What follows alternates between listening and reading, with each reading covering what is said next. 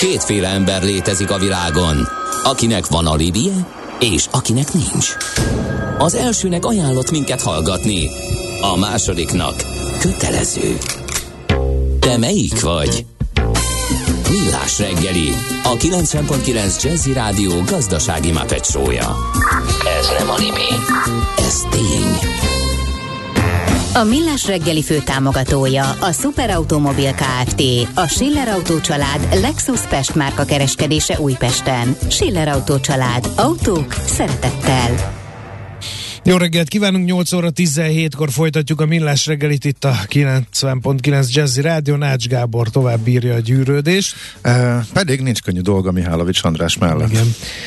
No, 0 30 20 10 9 0 9 SMS, WhatsApp és Viber számunk is ez az egyik lelkes hallgató sírva könyörög a napi csatáért. Ha ezen a héten nem jön össze, mert én szerkeztek és háromszor is vagyok adásba, akkor semmikor úgy, hogy reménykedjünk együtt, kedves hallgató, hogy valamikor ki tudok hasítani az adás testéből egy darabot az aktuális napi csatára. Majd meglátjuk. De az ács nem jó közönség ilyenkor, úgyhogy egyelőre még kivártam. Na, nézzünk közlekedést! Budapest legfrissebb közlekedési hírei, itt a 90.9 jazz Sajnos három balesetünk is van, a, talán a legsúlyosabb az M1-M7 autópálya közös szakaszán befelé a Balatoni út után a belső sávban történt egy baleset, de a 20. kerület Kossuth Lajos utcában a Nyári Pál utcánál is van egy balesetünk, illetve a 16. kerületben a Bekecs utcában, a Timúr utca közelében is történt baleset. Hú, ez a Tesco-tól áll lényegében, ugye az egész m 1 bevezető, úgyhogy várunk még további közlekedési híreket. Sokkolóak a változások? Vezetőként nem követni, hanem formálni akarod a trendeket? Valódi transformációt szeretnél és nem káoszt? Mondani könnyű, megcsinálni nehéz. Nézz a mélyére a feladatoknak, és készülj fel a Millás reggeli Epic Stories rovatával. Lássunk egy újabb történetet a viharos vállalati hétköznapokról, agilis szemüvegen keresztül. No kérem szépen, hát egy nagyon érdekes témát boncolgatunk, mert hogy a, ugye céges meetingeken előkerül az, hogy hát digitális frontend megoldásokkal csilli-villi módon elkápráztatjuk az ügyfelet, UX design, stb. ügyfélélmény, ötcsillagos de hogy mi ez, ezt fogjuk uh, majd végigvenni Hoffman Bencével, a Siva Force vezérigazgató helyettesével, mert ha ezt most itt elmondjuk, akkor elég egy chili-villi weboldal, pajtás, és már meg is van oldva az egész. Gondolhatnók, de gyanítom, hogy nem ilyen uh, egyszerű a kérdés. Köszöntünk itt a stúdióban. Köszönöm szépen a meghívást, jó reggelt kívánok, és üdvözlöm a kedves hallgatókat is. Igen, uh, ahogy mondtad, uh, maga ez a, ez a csillogás és, és digitális megközelítése az ügyfélszolgálat, illetve az ügyfél frontendeknek ez egy nagyon érdekes kérdés. De engedd meg, hogy egy kicsit visszalépjek és messzebbről induljak. Um, most volt az egyik kollégának egy gyakorló példája, hogy próbált egy közműszolgáltatónál intézni egy feladatot, és amikor felkereste a weboldalt, nem tudott, nem tudta azt eldönteni, hogy hogy és melyik weboldal rész idézőjebe tartozik ahhoz a részhez, amit ő szeretne Nagyon jó intézni. példa. Tegnap próbáltam mobil számlámat befizetni, de nem találtam a távközlési szolgáltató honlapján, hogy hol van ez a számla, milyen számlaszám, csak örömmel értesítettek, nem hogy ott kell keresni, hanem Google pakliba kell beütni. Igen, aztán a mesterséges intelligenciához fordultam, hogy haló, Andrásnak szólíthatnak, de nem találom a számlámat, erre írtózatos zavarodást támad, hogy jól értem azt, hogy, és öt perc csevdelgés után azt mondtam, hogy na menjetek ti a pedig csillivilli megoldal volt, Isten bizony. Meg is lepődtem rajta. Igen, azért az fontos, hogy a maga a weboldal ma már egy jó chat, vagy akár egy mobil alkalmazás nem elég. Tehát én úgy gondolom, hogy a jó digitális ügyfélkiszolgáláshoz rendkívül fontos, hogy amit te el szeretnél intézni, ahhoz megkapd a megfelelő információkat, például azt, hogy azt a számlaszámot hol kell beírnod, egyértelmű legyen, és hogyha segítséget kérsz az oldalon online, vagy akár egy chatrobottal valószínűleg, akivel beszélgettél, vagy egy digitális asszisztens, vagy egy ügyfél szolgálatos is ö, ugyanazt látja, gondolja és találja meg leghamarabb, amit ö, te, te is idézőjelbe keresel. Uh-huh. Tehát, hogyha a weboldalon megadod ezeket az információkat, ez tök szuper, de egy ügyfélszolgálatosnak, vagy egy értékesítőnek, aki adott esetben szeretne neked egy digitális terméket ö, értékesíteni, és arról tájékoztató, tájékoztatást adni, tudjon megfelelő információkat adni. Például ő neki mondjuk férjük vissza a közműves példámhoz. Hú, ott mi lett annak a vége? Igen. Két telefonos átkapcsolás után egy e-mailes értesítést kaptunk, de egy órán belül visszahívtak minket, és végül megoldódott a probléma. Aha. Tehát viszonylag Happy gyorsan, end. de mekkora valószínűleg nagyon nagy volt a, az a köztes háttér, amit ott a kollégáknak el kellett házon belül a közműszolgáltató kollégáinak látni, hogy ez, ez megoldódjon, és ne sérüljön az ügyfél. Jó, nem? Hát ez úgy gondolom, hogy se az ügyfélnek, se a, se a munkatársaknak, akik kiszolgálni szeretnének. Nem Mert én is ezen gondolkodtam, hogy mire Rolandhoz kerültem, aki végre egy valódi ember volt, és érdemi válaszokat tudott adni a mesterséges intelligencia után, addigra már annyira ideges voltam, hogy Roland nem tette zsebre szerintem az első öt mondatomat, de aztán lehiggadtam, um, és, és aztán valahogy ez is így megoldódott, de akkor uh, a szavaidból azt veszem ki, hogy ez nem is, tehát az, az a válasz, hogy elég egy weblap, arra az, az az a válasz ezek szerint, hogy nem. nem. De akkor miből áll ez a bizonyos frontend ökoszisztéma össze? Tehát akkor három, három nagy szedjük ezt szét. Próbáljuk meg. Három fontos tétele van, amivel te ügyfélként találkozol, chat, weboldal, mobil alkalmazás akár egy digitális asszisztens. Amivel ez róla... vagy, vagy, vagy és. Ez, ez és, is egy nagyon ez elsősorban és a mai digitális világban már. Tehát mindegyik csatornán szükséges bemenetet biztosítani az ügyfeleknek. Nekem legalábbis ez a tapasztalatom az elmúlt 15 év során. Ez már meg minden, minden cég méretre igaz? Vagy azért a legkisebb? Hol van az a határ, ahol már ez elvárás? Hogy ezt inkább weboldalra vetíteném le, ahol naponta 5-6-szor változik a tartalom. Egy céges kommunikációban ott már, ott már mindenféleképpen szükséges ez a digitális ökoszisztéma. Inkább így közelítem meg. Legyen ez egy telekomszolgáltató, legyen ez egy webshop akár, tehát elképzelhető, uh-huh. hogy előbb-utóbb kell egy telefonos segítség. Tehát ahogy te is említetted, az ügyfélszolgálatos kollega, amikor megkapta az infókat, neki tökre segít a ügyintézésbe vagy az ügyfélkezelésbe az a, az a dolog, hogy az információk a rendelkezésre álljanak. Térjünk vissza arra, amit kérdeztél. Tehát amit ti találkoztuk, azt már említettem, de az egésznek a lelke egy, egy folyamatszabályzó, egy úgynevezett workflow management rendszer. Legalábbis nekem ez a tapasztalatom, ebbe a, ebbe a rendszerbe becsatornázódnak az információk, amiket te beadsz, vagy meg, meg, megadsz, mint ügyfél, és az ügyfélszolgálatosnak, vagy az értékesítőnek, vagy aki veled kapcsolatban van, ugyanezek az információk kell, hogy rendelkezésre álljanak, akkor lesz ő felét hiteles tehát ő akkor tudja a problémának kezelni, viszont neki kellenek információk is. Újra közműves példához visszatérve, neked fontos mondjuk eltört a vízcső, kell egy szakember, aki segít, de neki pontosan tudni kell, hogy, milyen, hogy mikor küldjön szakember, mikor tud küldeni szakembert, azt egy rendszerbe tárolják milyen ö, csövet kell vinni adott esetben, szükséges-e más információ, tudjon neked pontos adatokat adni. Tehát ez a közepe, a lelke, ez a workflow management vagy folyamatvezérlő management motor, ami a digitális frontend ökoszisztémának talán a legfontosabb része, mert ez köszi össze a modern ügyfélszolgálati felületeket, amit digitális frontend ökoszisztémának nevezünk, és a backendeket, mm. amiből ezeket az információkat Ez micsoda egyébként, ez egy szoftver? Gyakorlatilag igen. Ez, egy ez fejleszthető. Így van. Vállalatirányítási rendszerhez köze van?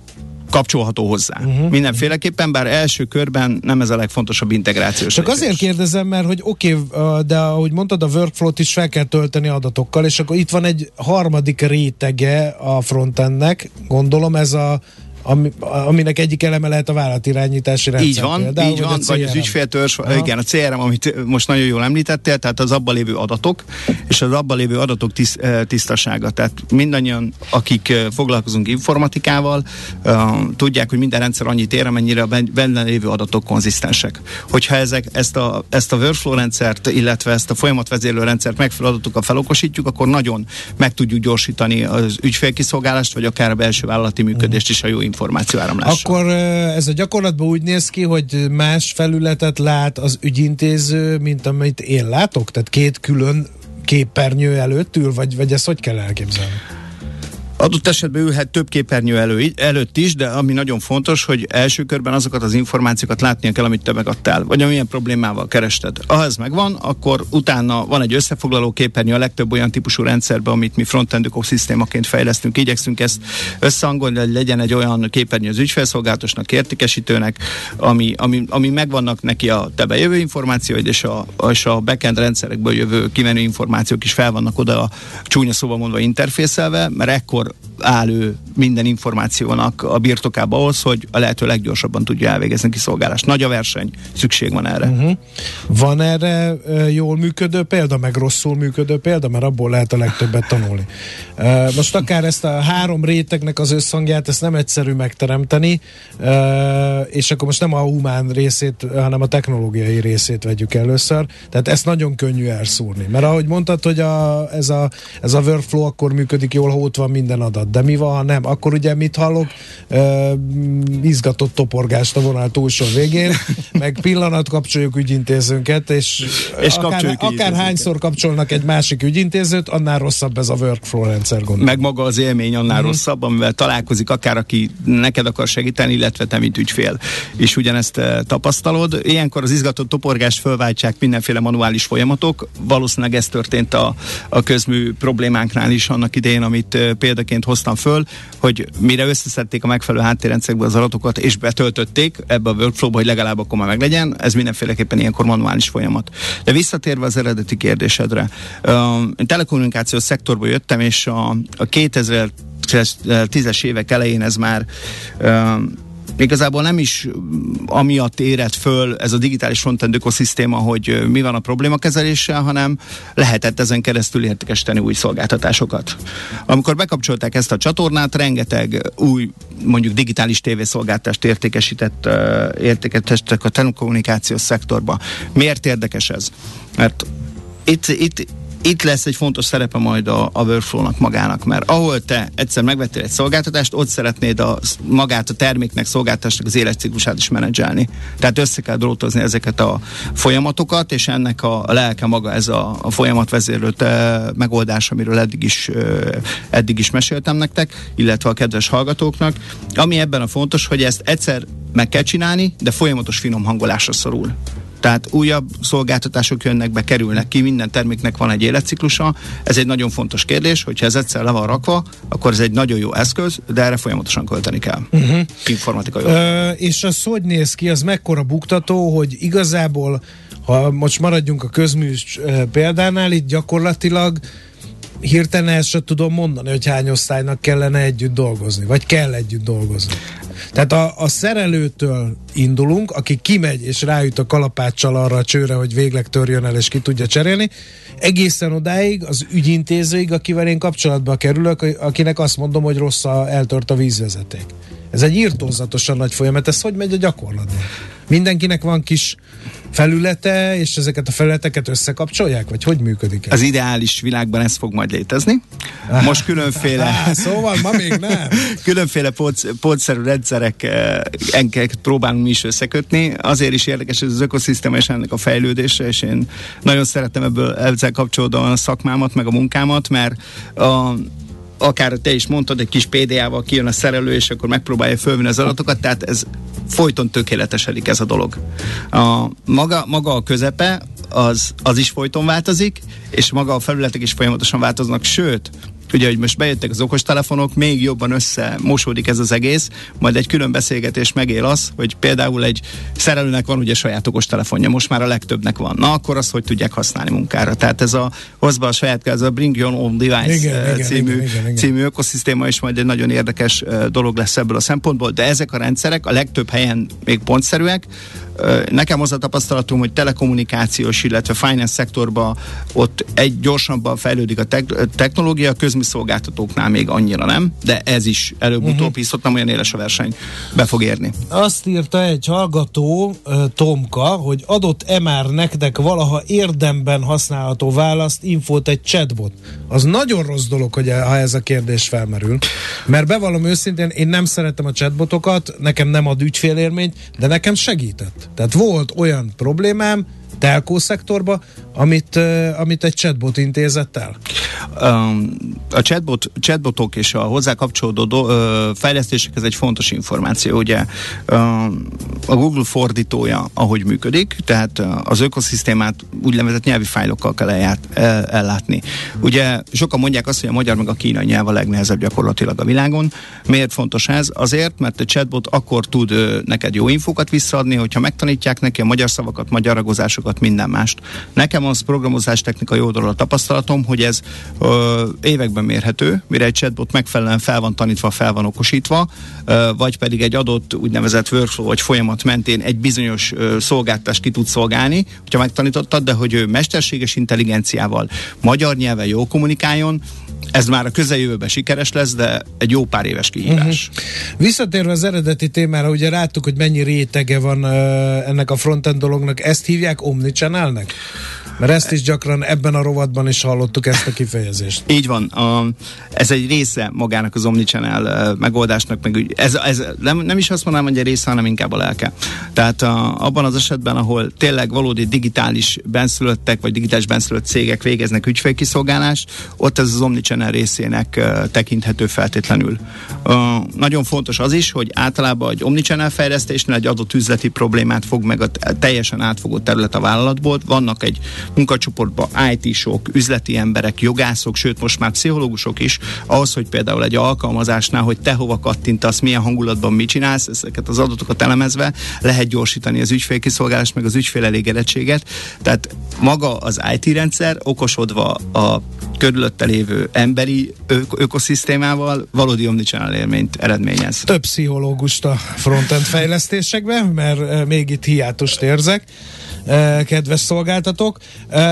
Most egy kicsit, ugye veletek általában agilitásról beszélünk. Lehet ezt a frontend dolgot agilisan csinálni? Vagy ez ilyen veszélyes terep? Ha túl agilis vagyok, akkor és, és rossz irányba agilis, akkor idegesebb lesz az ügyfél. Um, a kollégámmal Földházi, Csaba, Földházi Csabával sokat beszéltetek erről egy adásban, ugye ő ennek a dolgoknak nálunk a nagyobbik szafértője. Van erre egy biztonságos úgynevezett SAFE nevezetű módszertan, vagy nevezéktanú módszertan, aminek a segítségével az agilitás eszközeit föl lehet használni az ilyen fejlesztéseknél. Mi ezt nagyon támogatjuk, nekem az a véleményem, hogy igen, az agilitás segít ebben, de mint minden más, ezt is megfelelően kell használni. De ezt, ezt hogy kell elképzelni? Tehát mondjuk visszajelez az ügyintéző, hogy most beszéltem, hogy Mihálovicsal, ez egy akkora hülye, mert olyan hülyeségeket kérdez, lehet, hogy valami gond van a, a bevezető folyamatban, és rossz információkat ad, vagy nézzünk már utána, hogy ez mióta ügyfél, meg fizete rendesen, vagy csak kötözködik. Ez is egy fontos visszajelzés, amit tőled kapnak az ügyfélszolgálatosok, de a mobil alkalmazásoknál szoktam mondani, hogy tényleg Aha. fontos kitölteni a visszajelzéseket a különböző App Store-okba. Azért, mert azokat az információkat e, tényleg fel tudják használni a szolgáltatók, tehát kvázi fontos ez most, a típusú Most nagyon szöget ütette a fejembe, mert rühellem. Tehát most az, a már említett elnézést, hogy mindig a saját példámmal, de pont ide illik, és pont tegnap történt, még friss az élmény.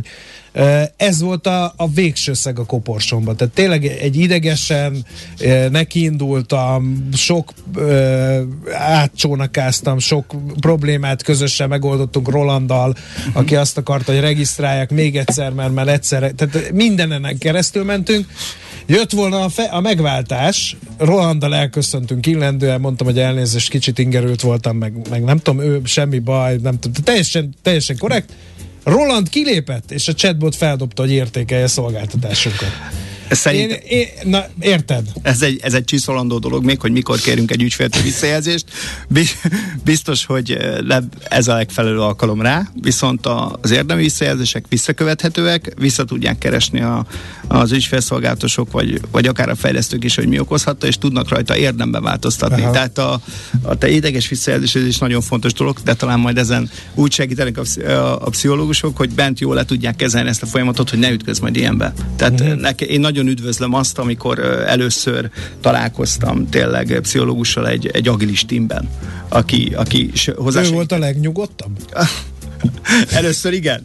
15 perc után rájött, hogy, hogy ez nem az a klasszikus bőrkalapés beszélgetés, hanem itt, itt valóban élő problémák vannak, amit kezelni kell. De uh-huh. mi úgy gondoljuk, hogy a mesterség és intelligencia mellett ez is egy fontos rész.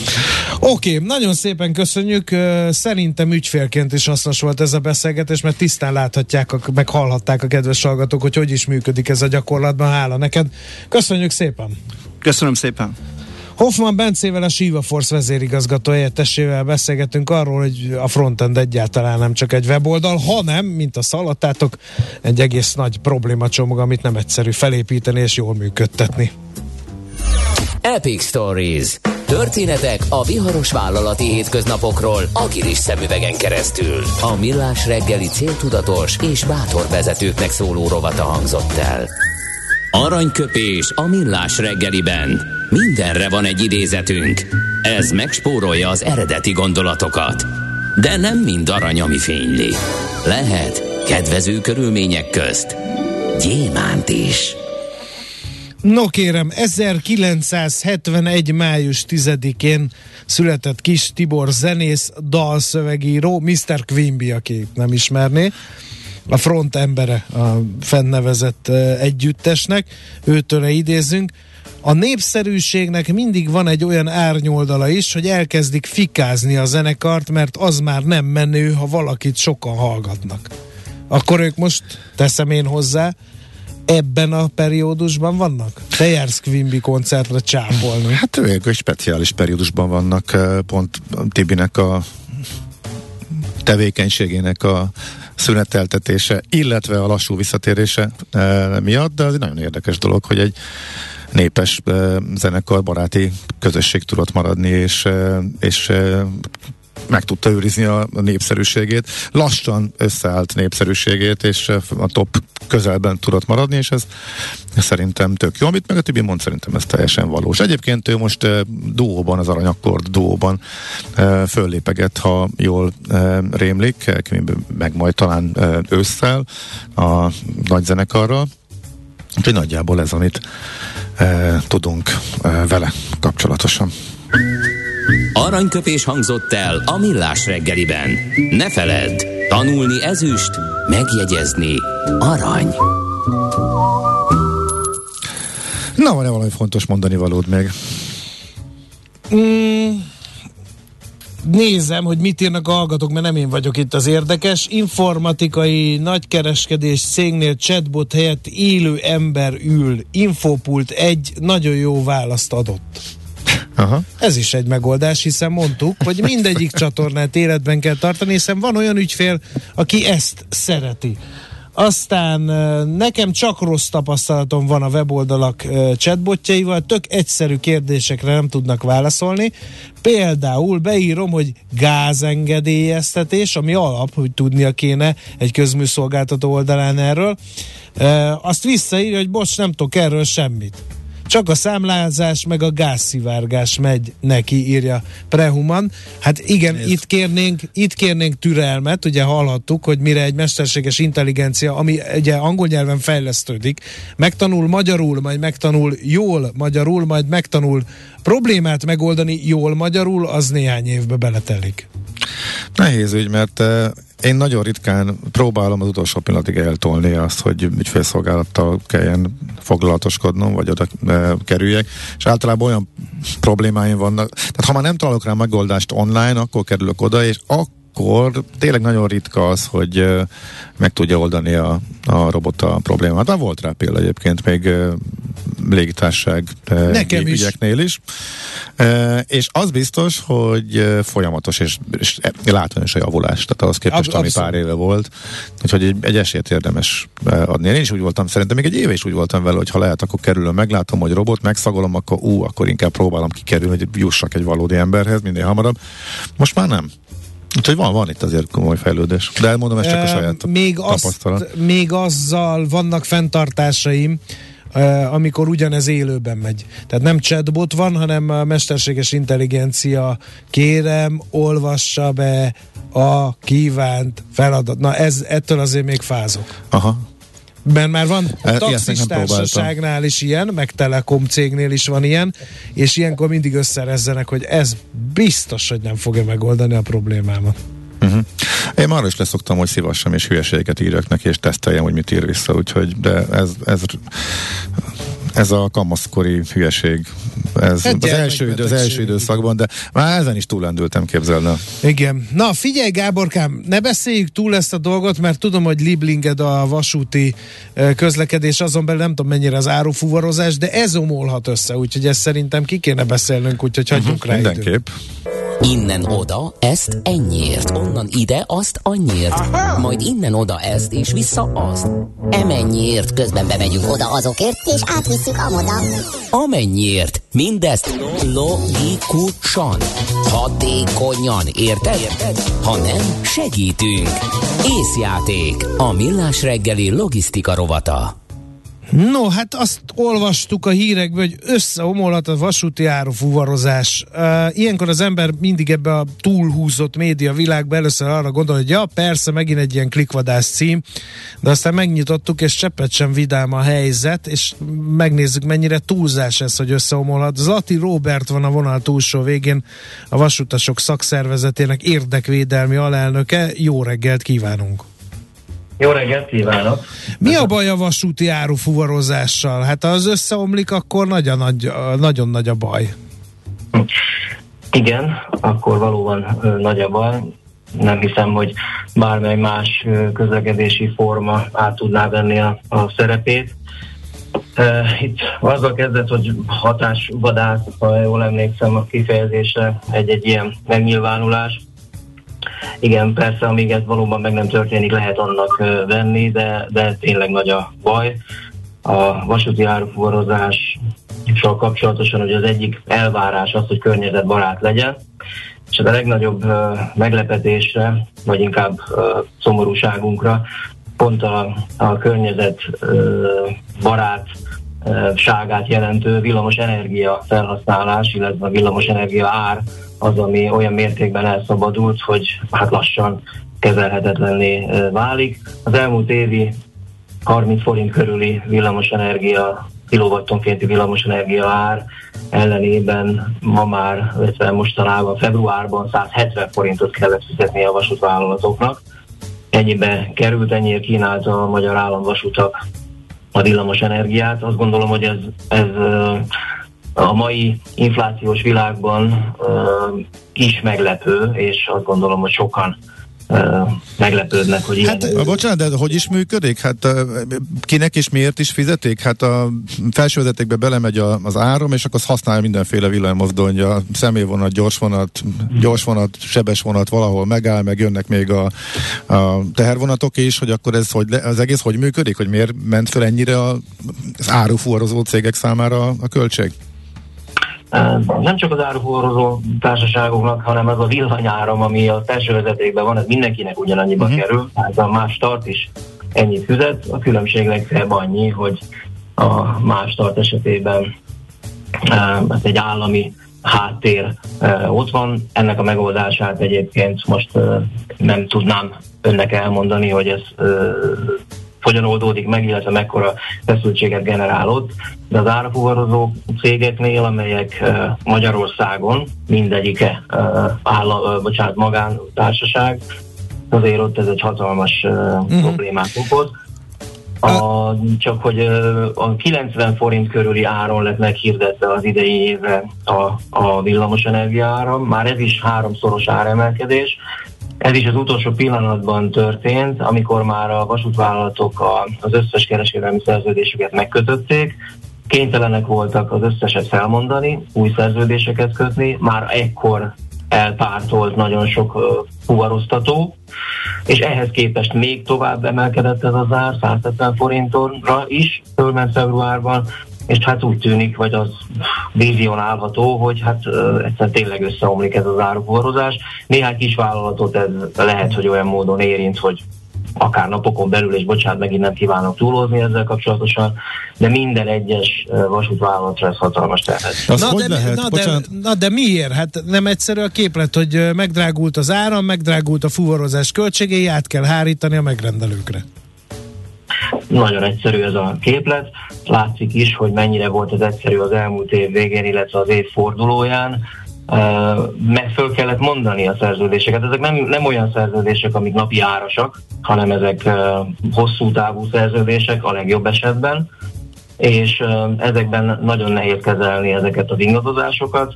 Az év elején kísérletet tettek erre a vasútvállalatok, és mondom már akkor elpártoltak tőlük sokan, és hogyha ilyen áremelkedéseket át kíván, és természetesen megpróbálják áthárítani, mert az új szerződésekben erre már van lehetőség, de mégis a válasz az lesz a fuvaroztatóknak, hogy köszönjük szépen, akkor inkább elmegyünk közútra. És de. erre nagyon-nagyon sok példa van sajnos. Na de a közútnál meg pont, a benzin, ugyan, pont ugyanannyira drágul, nem? Jaj, bocsánat, itt két kérdést hallottam azt hiszem egyszer. Ugyanaz volt a kérdés, hogy a, ott meg a benzinár emelkedés nehezíti a közúti fuvarozók életét. De hát ott ők is áthárítják, és ők is emelik az árakat, nem? Illetve, bocsánat, még akkor egy ide kapcsolódó másik kérdés. Azt írják, hogy, hogy a hazai szektor versenyképességét gyengíti az, hogy a környező országokban sokkal kedvezőbb az energiaár helyzet. Hát ők hogy rakják, ők, ők hogy, hogy rakják olcsóban a felsővezetékbe az áramot? Igen, ez egy jó kérdés. Van ennél egy furcsább válaszom is ez a fölvetésem. Az előbb említettük ugye, hogy a MÁV hálózatán kerül ennyibe a villamos energia. A GESEF hálózatán, ami szintén Magyarország, ugye nyugat-magyarországi pályázömöltető vasútársaságot, kb. 50 forint a villamos energiára, hogy külföldön is egyébként magasabb a villamos energiára, mint eddig, hiszen ez európai trend, de ilyen mértékű növekedés nem volt. És azt gondolom, Bevallom őszintén nem tudom most a pontosan a gázolaj árát a, a, a közúti árforrozás tekintetében, de szerintem ott beszélhetünk talán kétszeres áremelkedésről. Itt azért említettem, hogy ötszörösről Aha. De akkor ez a MÁV valamiért túlemelte? Tehát, hogy itt ugye MÁV-nak van egy speciális árképző hatásköre, és, és sokkal jobban megemelte, mint ami indokolt lett volna? Azt nem értem, hogy miért lett ennyire drága, vagy hogy mehetett föl ennyire ezek szerint a, az áram, ár, ez a vontatási áram, vagy hogy is hívják ezt a hivatalos? Uh-huh. Ezt nagyon sokan nem értik. Vannak olyan fuvaroztató cégek, amelyek azóta is folyamatosan azt a kérdést teszik föl, hogy de mégis a klasszikussal élve mi kerül ezen a fotelen nem tudom hány ezer forintba. Uh-huh. Hát nem értik, hogy mitől ilyen magas, hiszen nem jellemző ez mindenhol, hogy összörösére emelkedett volna a villamosenergia áramára. Ezt nem a MÁV adja drágán, hanem a MÁV szerzi be drágán, uh-huh. ha minden igaz. Tehát lehet, hogy a, a beszerzéssel volt uh, ott olyan helyzet, amivel nem tudtak ilyen uh, jobb áramot, vagy jobb árat elérni a villamos uh-huh. Mi lehet a megoldás? Önök mit javasolnak? Hát ugye az egyik megoldás az lett volna, hogyha de ez már elment, hogy uh, esetleg egy olyan időpontban sikerül az energiát beszerezni, mint mondjuk a GESEV. Erre nem tudnék én pontosan okokat mondani, vagy megoldás, hogy ez miért történt így. A másik pedig hát az, hogy kompenzálni volna szükséges, önmagában a cégeknek a fenntartása, fenntarthatósága érdekében, és ezáltal az ellátási láncnak a fenntarthatósága érdekében. Másik oldalról persze az európai célkitűzések, akár magának a, a vasúti várforzás részarányának a növekedése, akár a klímacéloknak az elérése érdekében. Az egyik megoldás lehet a villamosenergia áram támogatása, áramdíjának a támogatása, a másik megoldás pedig lehetséges lenne még itt a pandémiás szabályok alatt, ugye egész Európában lehetőség volt arra, hogy a pályhasználati díjakat csökkentsék, vagy esetleg elengedjék. Erre nem messzebb, mint Ausztriában volt példa itt a, vagy van is példa a, a pandémia alatt. Mindegyiket valamennyi vasútársaság tekintetében azonos feltételekkel volna szükséges alkalmazni és segíteni azért, hogy mondom, fönnmaradhasson ez a fuvarozási forma, és hát nem beszél arról a több ezer munkavállalóról, akit az érint, és ezeknek a munkahelyeknek a megtartása érdekében. Uh-huh. Um, bármi remény erre, vagy mi történik akkor, ha, ha ezekből itt semmi nem valósul meg? Akkor ugye elveszítik a vasúti fuvarozó cégek a megrendelőiket, és lehúzhatják a rolót? Ez ilyen egyszerű? Így is lehet mondani, hogy ez ennyire uh, egyszerű, vagy éppen szomorú. Lehetséges ilyen forgatókönyv, éppen ezért emeltük fel a szavunkat. Uh-huh. Szeretnénk uh, elkerülni ezt. A magyar állam bizonyára van olyan erős, hogy természetesen milliárdokról van szó, de néhány milliárdos támogatással ezt a helyzetet át tudná hidalni, amíg ez az energiaár ilyen magas, hiszen pusztán arról van szó, az egyéb sok-sok probléma mellett, amely azért a vasúti árforozást húzza, most különösen ez a probléma, amelyet szerintünk át kellene hidalni, és remélhetőleg sok külső környezeti hatás változása után vissza tud állni egy normálisabb energiaár. Uh-huh. Jó, hát mennyi ember megélhetéséről van szó, azt lehet tudni?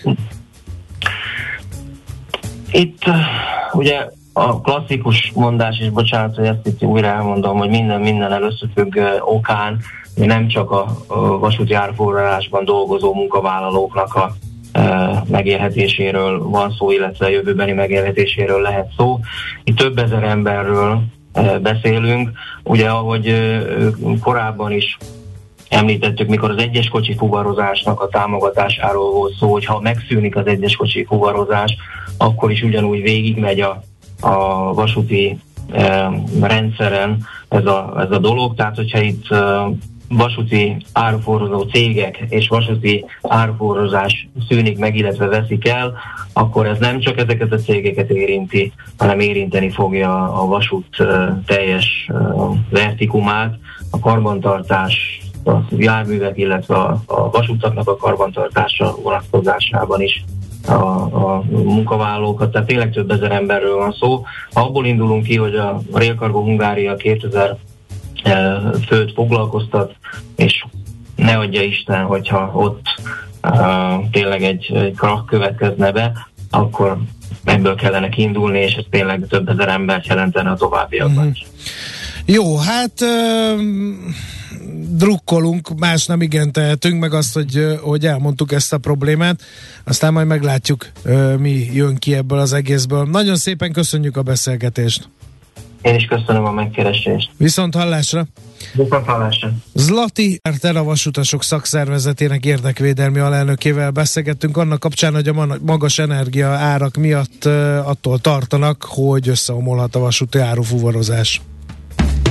Tervezés, szervezés, irányítás, ellenőrzés. Kössük össze a pontokat. Észjáték. A millás reggeli logisztika rovata hangzott el. No, hát az órára pillantván azt kell mondanunk, hogy Schmidt jön a híreivel, aztán pedig mesél a múlt rovatunkban a mentősök napját ünnepeljük, mert hogy 135 éve alakult meg a böme, hogy mi ez a böme, erről fog beszélni Katona Csaba történész.